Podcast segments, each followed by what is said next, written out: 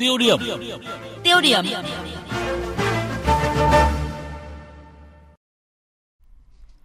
Thưa quý vị và các bạn, trong những năm gần đây, sự phát triển như vũ bão của truyền thông xã hội đã giúp cho việc truyền tải thông tin trở nên vô cùng dễ dàng. Cũng như các nền tảng truyền thông xã hội đã bộc lộ những tác động tiêu cực, ẩn chứa những nguy cơ phức tạp khó lường. Đó là những tin đồn thất thiệt, những trang Facebook giả mạo gây nhiều ảnh hưởng tiêu cực đến đời sống xã hội. Đó là những dòng new feed liên tục xuất hiện dù chưa được kiểm chứng về tính xác thực nhưng lại được chia sẻ với tốc độ chóng mặt. Truyền thông xã hội tác động như thế nào đến ổn định đời sống xã hội? Vì sao những thông tin thất thiệt đủ mọi lĩnh vực trên mạng xã hội ngày càng có chiều hướng gia tăng? Người dân phải ứng xử như thế nào trước những thông tin bịa đặt chưa được kiểm chứng trên mạng xã hội? Đây là vấn đề được chúng tôi đề cập trong mục tiêu điểm ngay sau đây. Kính chào quý vị và các bạn. Thưa quý vị, trong bài viết Truyền thông xã hội đối với ổn định chính trị xã hội ở Việt Nam được các cơ quan báo chí đồng loạt đăng tải hôm qua, Ủy viên Bộ Chính trị, Bí thư Trung ương Đảng, trưởng Ban tuyên giáo Trung ương Võ Văn Thường đã nêu ra một thực tế đáng chú ý. Việt Nam là quốc gia đứng thứ 18 trên thế giới về tỷ lệ người dân sử dụng Internet và là một trong 10 nước có lượng người dùng Facebook và YouTube cao nhất thế giới. Điều này cũng đồng nghĩa với việc Việt Nam đang khai thác và phát huy được những đặc tính ưu việt của truyền thông xã hội, đồng thời cũng đang phải đối mặt với những tác động tiêu cực khó kiểm soát từ dạng thức truyền thông mới này. Thực tế cho thấy thì mạng xã hội đang là mảnh đất vô cùng màu mỡ cho một số kẻ thoải mái dựng chuyện, tạo dư luận và chi phối một bộ phận không nhỏ cư dân mạng thiếu hiểu biết. Câu chuyện lợi dụng giả mạo quyết định của lãnh đạo tỉnh, thậm chí là làm giả cả quyết định của Bộ trưởng Bộ Xây dựng để thổi giá đất ở Đà Nẵng, Phú Yên, hay việc một cửa hàng bán đầm bầu ở Hà Nội tung tin đồn và thổi phồng về tác hại của dịch tả lợn châu Phi để câu like, giúp bán hàng online diễn ra cách đây chưa lâu, cho thấy mạng xã hội đã bị lợi dụng để trục lợi. Nhà báo Lê Quốc Minh, Phó Tổng Giám đốc Thông tấn xã Việt Nam đánh giá, tần suất và mức độ ảnh hưởng của những tin đồn hay thông tin giả mạo tràn lan suốt thời gian qua trên mạng xã hội là rất đáng ngại. Khoảng 2 năm trở lại đây thì tình trạng hoang tin, tin giả xuất hiện rất nhiều và điều đó không chỉ xảy ra tại Việt Nam mà trở thành cuộc khủng hoảng toàn cầu khi họ không nắm được những thông tin đầy đủ hoặc thậm chí là có những người cố tình lan truyền những thông tin thất thiệt thì đó là điều rất hiểm cho xã hội chúng ta sử dụng mạng xã hội cũng cần kiến thức cũng cần có kinh nghiệm cũng cần phải hiểu biết chứ không phải cứ thích gì nói đấy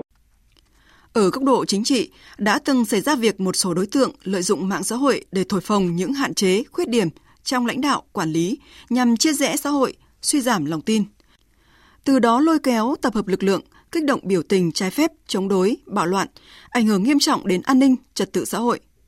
Như các vụ lợi dụng phản đối dự luật về đơn vị hành chính kinh tế đặc biệt, luật an ninh mạng xảy ra tại Bình Thuận, Ninh Thuận và Đồng Nai cách đây một năm là ví dụ điển hình.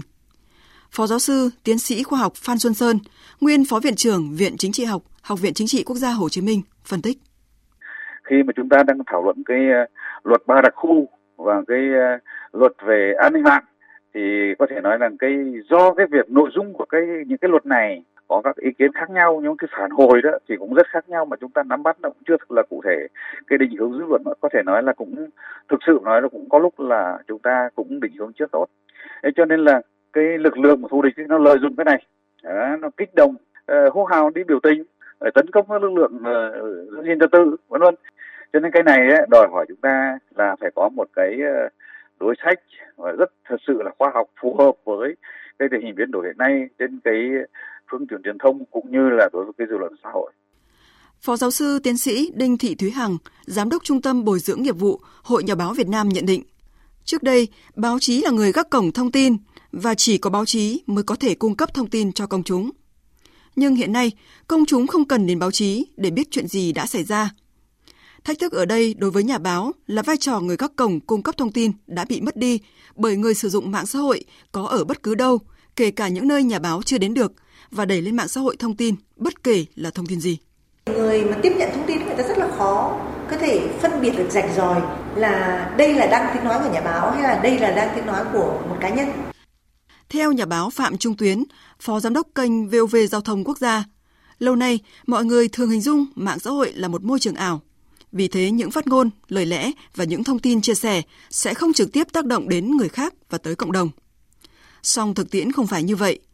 Nếu người dùng thiếu trách nhiệm với những thông tin đăng tải hoặc chia sẻ, sẽ có tác động tiêu cực đến xã hội, con người, tổ chức và doanh nghiệp. việc mà sử dụng mạng xã hội nó cũng cần có trách nhiệm giống như chúng ta ứng xử trong cuộc sống hàng ngày thôi để cho người dân thực sự có trách nhiệm thì trước hết là luật pháp cần phải rõ ràng cụ thể những cái quy định về sử dụng mạng xã hội cần được phải phổ biến ở trong công chúng một cách cụ thể hơn nó rõ ràng hơn và nó có tính răn đe mạnh mẽ hơn Thưa quý vị, xin được nhắc lại, Việt Nam có số người sử dụng mạng xã hội trong top 10 thế giới.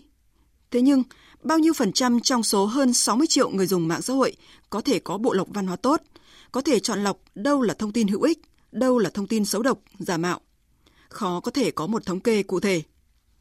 Các chuyên gia nhận định, bản chất của việc tin tức giả mạo hay các thông tin xấu độc tràn lan cũng tương tự như sự lây lan của virus máy tính, đó là tấn công vào sức đề kháng của người dùng – Người dùng mạng xã hội cần xây dựng cho mình khả năng đề kháng trước các thông tin xấu độc, giả mạo bằng cách biết đặt ra nghi vấn và chủ động kiểm chứng khi nhận được thông tin từ nguồn tin không tin tưởng.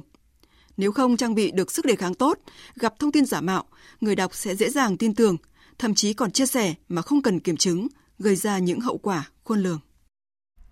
Thưa quý vị, Luật an ninh mạng có hiệu lực từ đầu năm nay, quy định rõ việc thông tin sai sự thật gây hoang mang, gây thiệt hại về kinh tế xã hội, gây khó khăn cho hoạt động của cơ quan nhà nước hay các cá nhân thì tùy theo tính chất, mức độ sẽ bị xử phạt hành chính hoặc là truy cứu trách nhiệm hình sự và phải bồi thường. Thời gian qua thì các cơ quan chuyên môn cũng đã tăng cường giả soát, kiểm tra ngăn chặn tình trạng thông tin xấu độc trên mạng xã hội, xử lý nghiêm các đối tượng đưa tin xấu độc xuyên tạc sự thật. Nhưng cũng phải thừa nhận thực tế là việc kiểm soát thông tin trên mạng xã hội còn gặp nhiều khó khăn. Và thực tế này thì đặt ra yêu cầu là trách nhiệm công dân khi sử dụng mạng xã hội và cùng với ý thức của mỗi người dân khi truy cập mạng xã hội thì cũng rất cần tiếng nói xác thực và sự vào cuộc kịp thời của các bên có liên quan, các cơ quan chức năng với sự hỗ trợ của cơ quan báo chí chính thống để nhanh chóng đập tan tin đồn thất thiệt và những thông tin giả mạo. Và hơn ai hết, chính những người dùng mạng xã hội hãy tỉnh táo trước những nút like và share. Hãy sử dụng mạng xã hội và nói lên quan điểm cá nhân của mình, đóng góp tích cực cho cộng đồng. Đó là ứng xử của công dân có trách nhiệm và cá nhân có văn hóa.